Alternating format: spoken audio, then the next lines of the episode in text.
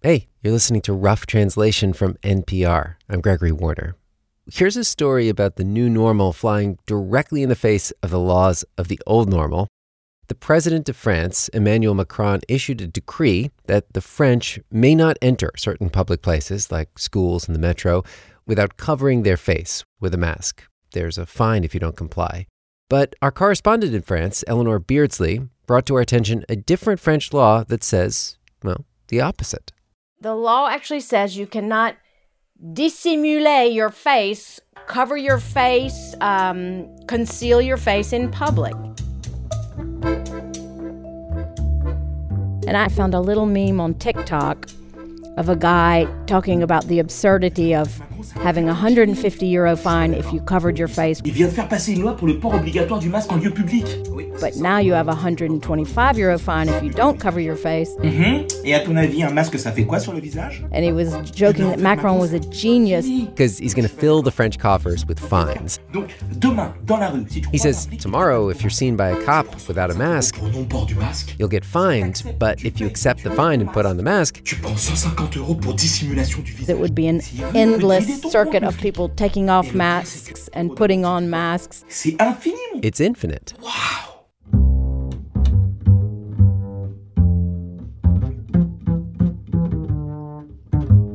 This is Rough Translation with far off stories that hit close to home. I'm Gregory Warner. The fabric on our faces has us all asking a lot of questions about how we're supposed to be with each other. Like, when you pass a stranger on the street, do you turn your face from them because that's the safest way to be? Or do you look them in the eye, cross that six feet distance with a smile or an eye crinkle, as if to say, look, this isn't normal, but we'll get through this together? Because we're told that wearing a mask is something we do for each other, not for ourselves. And yet it can feel like it's just separating us from our neighbor.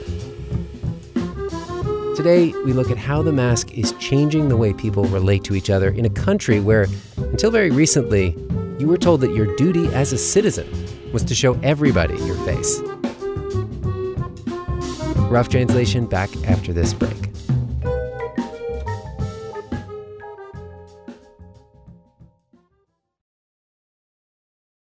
This message comes from NPR sponsor Discover. You check things all the time, like your email or social media. What about checking something as important as your credit score?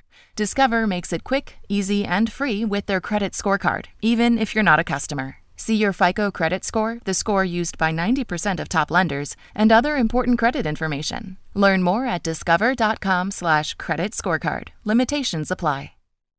The news has been hard to escape. So take a deep breath and join us for NPR's All Songs Considered. It's more than a music discovery podcast, it's relief, with new episodes every Tuesday and Friday as we share the week's best new albums and lots of music to calm the nerves. Hear All Songs Considered wherever you get podcasts. We're back with Rough Translation. I'm Gregory Warner. Eleanor Beardsley is our NPR correspondent in France, and she says that before the coronavirus, the law prohibiting covering your face was serious and impossible to ignore. It's sort of an obsession here because there's this poster that's on public buildings and even on the gym I go to with a picture of Marianne, who is the symbol of the French Republic, and it's like a, a statue and and it says the Republic lives with its face uncovered. And you go in any place, and often you see a sign that says no head coverings and no face coverings here. I would go into the gym to go to my gym class, and I'd ride my bike there, and so I'd wear my bike helmet. And I would be at the desk just showing my card, and they would say, Madame, you have to take off your helmet. And it was just so obvious. Of course, I'm going to take off my helmet. I'm not going to keep my helmet on. But for me, it just demonstrated this sort of people don't even realize it, but it's become sort of ingrained that you don't cover your head, you don't cover your face. It's just not something you do in France. And the funny thing is, this belief is not that old. It came out of a series of national debates about French identity that happened a decade ago. And I went to a couple of them. They would be like town hall meetings, and people would show up to say, What does it mean to be French? And wait, so why does covering your face suggest that you're not French? Well, it leads back to Islam, whether anybody wants to say it or not. One of the most talked about subjects at these debates was something that directly affected relatively few French people, and that was the niqab, which is the Muslim face covering that hides the nose and mouth, often just leaves a gap for the eyes. French officials wanted to ban it. Some people said you should have the right to dress how you want. You can wear a mini skirt. How come you can wear, you know, we have these billboards showing women half nude in France, and, and they really are annoying sometimes. Lingerie ads. I mean, they're practically naked. So you can have those in public. There was that whole aspect of we're having this fight once again around women, what they wear, their bodies, etc. France has its own version of what it means to separate church and state. Just a few years before these debates about face coverings, France had prohibited the wearing of any religious symbols in a public school. So, no yarmulkes, no large crosses, no hijabs, and definitely no niqabs. But officials in these national debates wanted to go even further. They said that the niqab, the face covering, should not be allowed anywhere in public. And with the threat of terrorism, they said the niqab was a security risk. When you speak with someone, you should be able to see their face. We wanted to find a French niqab wearer to talk to us for this story, but there are so few of them and it is still illegal. So we did talk to a woman in Melbourne, Australia, named Manal Shihab, who wore the niqab happily for 21 years. I do love it. And I do have it sitting in my drawer. I have a few different colors. I've got purple and blue and green, and it's not necessarily black. Manal is a counselor and advocate for women who've suffered domestic abuse.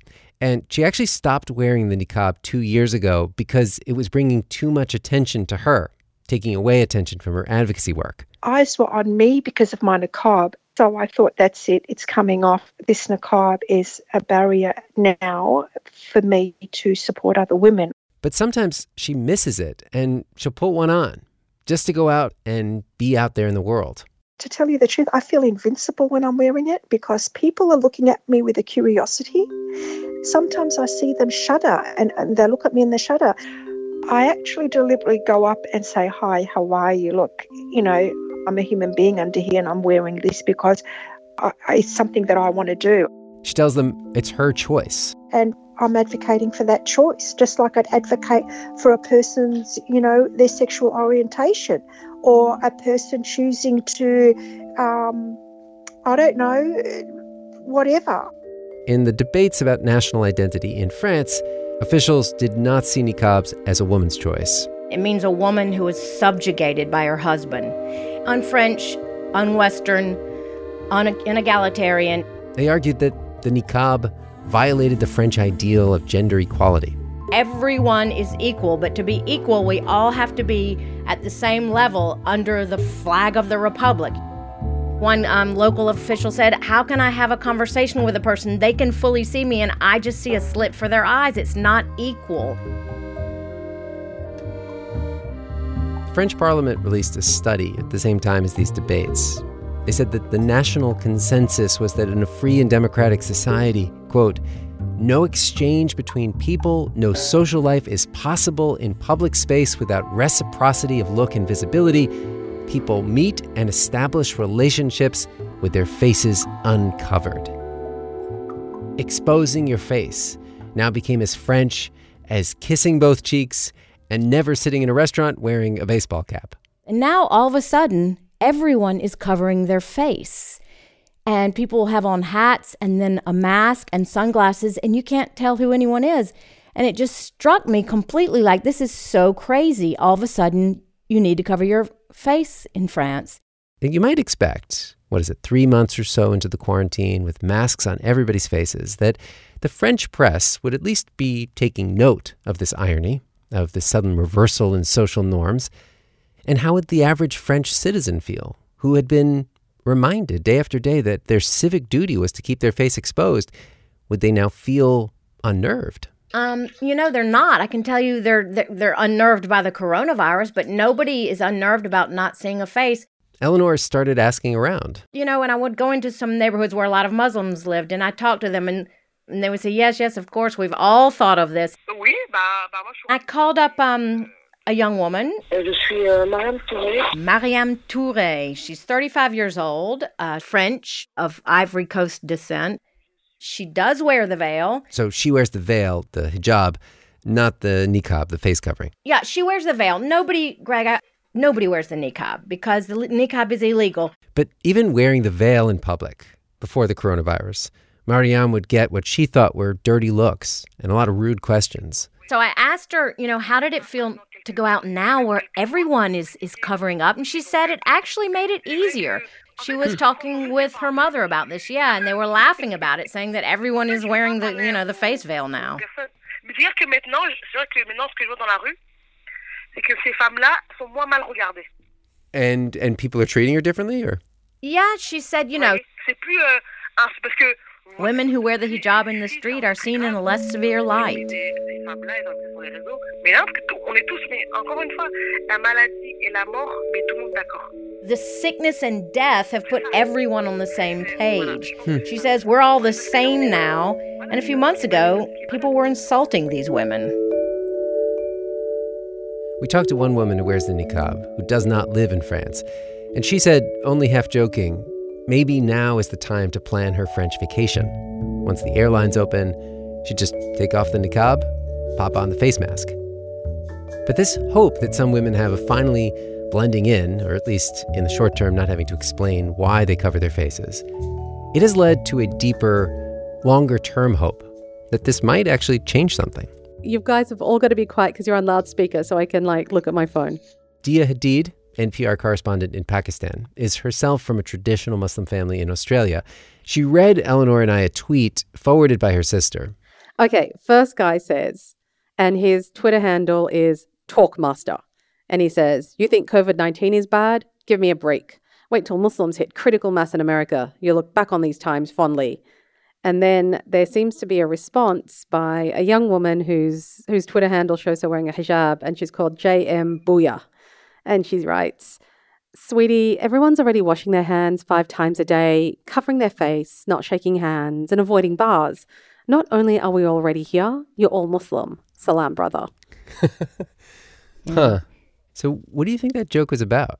I think it was this sense of like, we're both doing the same thing, but we're doing them for such profoundly different reasons that we don't really make a correlation between them. But for the minority, like for minority, like for Muslims, especially Muslims in the West, of course they see the correlation because so much of what they were vilified for is now being done by other people uh, without any consequence. Like in Australia, like my mother wears a hijab, my sisters wear the hijab. Just about everyone in my family, except me, wears one. And it's hard. Like, I've, I've stood in lines with my sister who doesn't look like me at all. And I'll see people glaring at her. Yeah. And they don't know that she's a nurse and that she saves people's lives. That doesn't figure into like their thinking when they're giving her a death stare. You know, I've spent my whole life, you know, interviewing and talking and bonding with women who wear niqabs. Um, and I can strike up whole conversations and I can walk into a room of niqabi women and tell them apart pretty quickly. That argument made by French intellectuals that you need to show your face to be part of a democratic society, Dia does not buy it. What was all that for? Turns out you can cover your face. To Dia, it felt like some stressful piece of the culture war that didn't even affect her directly, had been so casually set aside in this global emergency. It did feel like a fuss over nothing. One night, Dia confessed to her husband how good it felt. And actually, he got really angry um, and really like emotional. Like his face just changed because he's, he's quite a staunch atheist. Is he French, your husband? No, he's um, Australian, but his mother was born in Scotland and his father was raised in London. And he's very Anglo Saxon, down to his love of soggy vegetables. I don't know why I thought he was French. Because his name is Emmanuel. Longtime listeners to this podcast will know that Dia's husband, Emmanuel, is also a fan of Jane Austen novels and a strident feminist. And he was saying, you know, how could you even compare the two? Like, how could you even compare a woman erasing herself, you know, behind a sheet and a public health response? And um, yeah, and, and we talked about it like maybe for a good hour or two. But he was adamant. And he was like, no. A mask is a public health good. Like, I feel reassured when I see people in masks. I don't feel reassured when I see a woman in a niqab. It, it's a completely different thing. One woman is erasing her identity, the other one is keeping somebody safe. Where do you think your husband's anger came from? I think it was this sense of like, that somehow I was using face masks to justify women wearing niqabs. He, he was really shocked that I'd even see a correlation. Eleanor says the French press has also acted shocked. After first ignoring the correlation, they are now, just in the past few weeks, expressing outrage that anyone would make this connection. Yes, absolutely. How dare you use something that we're all doing to keep our health, to save our lives? How, how can you equate the two? They're completely unrelated. A number of French people we talked to were offended we were even doing this story. They said the story behind the niqab and the story behind the face mask were so different, it was opportunistic to compare the two. Never mind that some French Muslims had actually pointed out this connection, this moment of surface sameness only highlighted the differences. Even Manal Shihab, the Australian woman who wore the niqab for 21 years, she agreed there is no connection here. I don't look at a comparison. There is no comparison for me to be able to do something free, freely, um, and by choice because I'm connecting it to something positive, something beautiful. Which, in her mind, wearing the niqab is this affirming thing. She feels good when she sees a woman wearing it. Whereas face masks, that's something people are compelled to wear. Um, but it saddens me to see people having to wear masks. It makes me sad too sometimes. But you know, the other weekend I was at a park in New York State where I live, and I saw all these people trying to make it work. There were kids with superhero masks and some high tech running masks and some people in bandanas, even a mask with leopard print. And ironically, where the niqab was banned, I recently saw an article that in France, they've come up with amazing designs for face marks that look like niqabs actually right? Like flowing things on their hair and the and the mouth you know rather than just the mouth itself. Talking to manal i started to imagine this summer in paris women starting to wear these designer masks that strangely look more like scarves but then again also like niqabs. And at least visually the line between these very different coverings for very different purposes with different histories might begin to blur.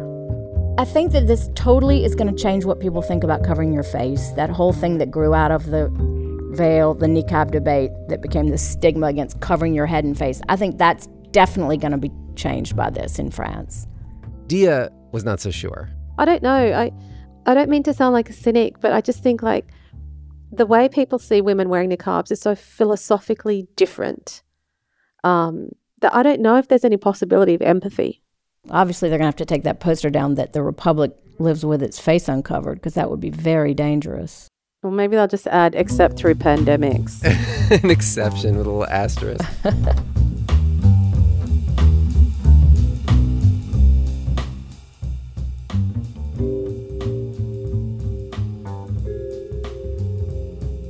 That's it for today's episode. And before you go, uh, a question for you. In these days of enforced isolation, how have you decided who to let into your physical space, into your bubble? Have you had to choose between friends or between family? And how did you do that? You can tell us your story, and here's some ways to do it. You can send us a voice memo by email at roughtranslation at npr.org, or you can just leave us a voicemail at this number. It's 202 573 7513. That's again 202 573 7513. Tell us how you made or are making that decision. Today's show was produced by Tina Antolini with Autumn Barnes. Our editor is Lu Olkowski. Special thanks to Sana Krasikov, Julia Scott, Tim Lyman, Alden Smith, Nick Otto, Maud Bass Kruger, Robert Krulwich, and Malik Garib. The TikTok video at the top of the show is by Otis Ngoy, whose handle is at Otis and Joy. I also want to credit the reporting of James McAuley at the Washington Post, who wrote about this topic. We'll have links to both in our show notes. The Rough Translation executive team is Neal Carruth, Chris Turpin, and Anya Grundmann. Didi Schanche is NPR's chief international editor. Our intern is Derek Arthur. Mastering by Isaac Rodriguez. John Ellis composed music for our show, other scoring from Blue Dot Sessions, and we have original artwork from Helicia Hubbard. If you'd like more stories like this in your podcast feed, you can give us a rating or review on Apple Podcasts. And of course, tell somebody about the show. Drop us your thoughts, your stories at roughtranslation at npr.org. We're on Twitter at Roughly. I'm Gregory Warner, back in two weeks with more Rough Translation.